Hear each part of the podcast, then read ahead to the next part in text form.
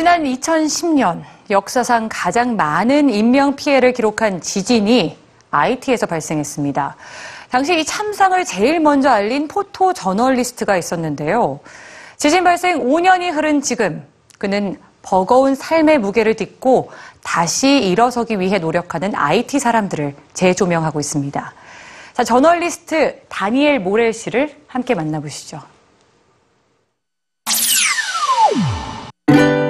이천십 년 일월 십이일 포토 저널리스트인 다니엘 모렐은 아이티의 수도 포르토 프랭스에서 작품 사진을 촬영 중이었습니다.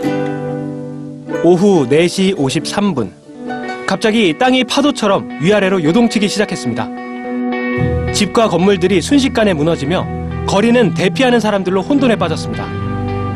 바로 그때 모렐은 사진기를 들고 셔터 버튼을 눌렀습니다. My first picture was a lady with a white face, I mean a white Caucasian dust on her face. After that, I walked to the street. I see people coming with leading people, big one on their head, you know. yelling Jesus, Jesus, so I walked to the street. 수많은 사람들이 좀 더 안전한 남쪽으로 달려가고 있었습니다. 모렐은 그 틈을 뚫고 반대 방향으로 달렸죠. 현재 무슨 일이 일어나고 있는지 좀 더 가까운 곳에서 포착하기 위해서였습니다. 한 사람의 저널리스트로서 말이죠.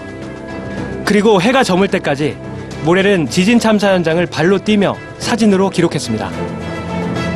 그러나 대지진 참사를 보도하기 위해 아이티에 온 세계 각국의 저널리스트들은 그와 조금 달랐다고 합니다.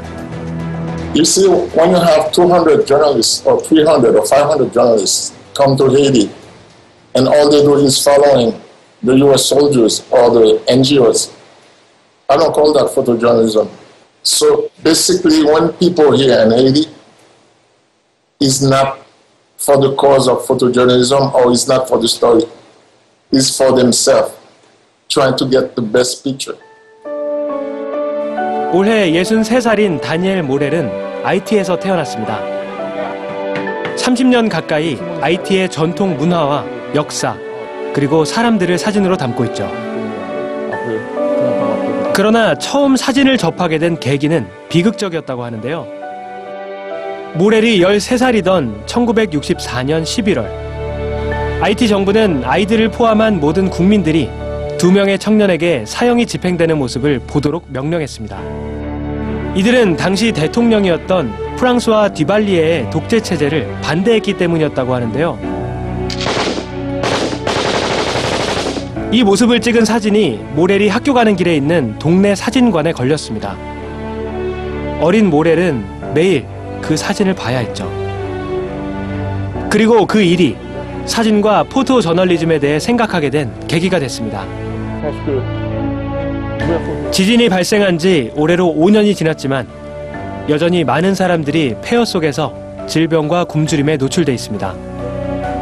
그리고 삶을 다시 살아내기 위해 투쟁하고 있죠. 앞으로도 모렐은 이 모든 노력들을 사진으로 담겠다고 말했습니다. It's my life.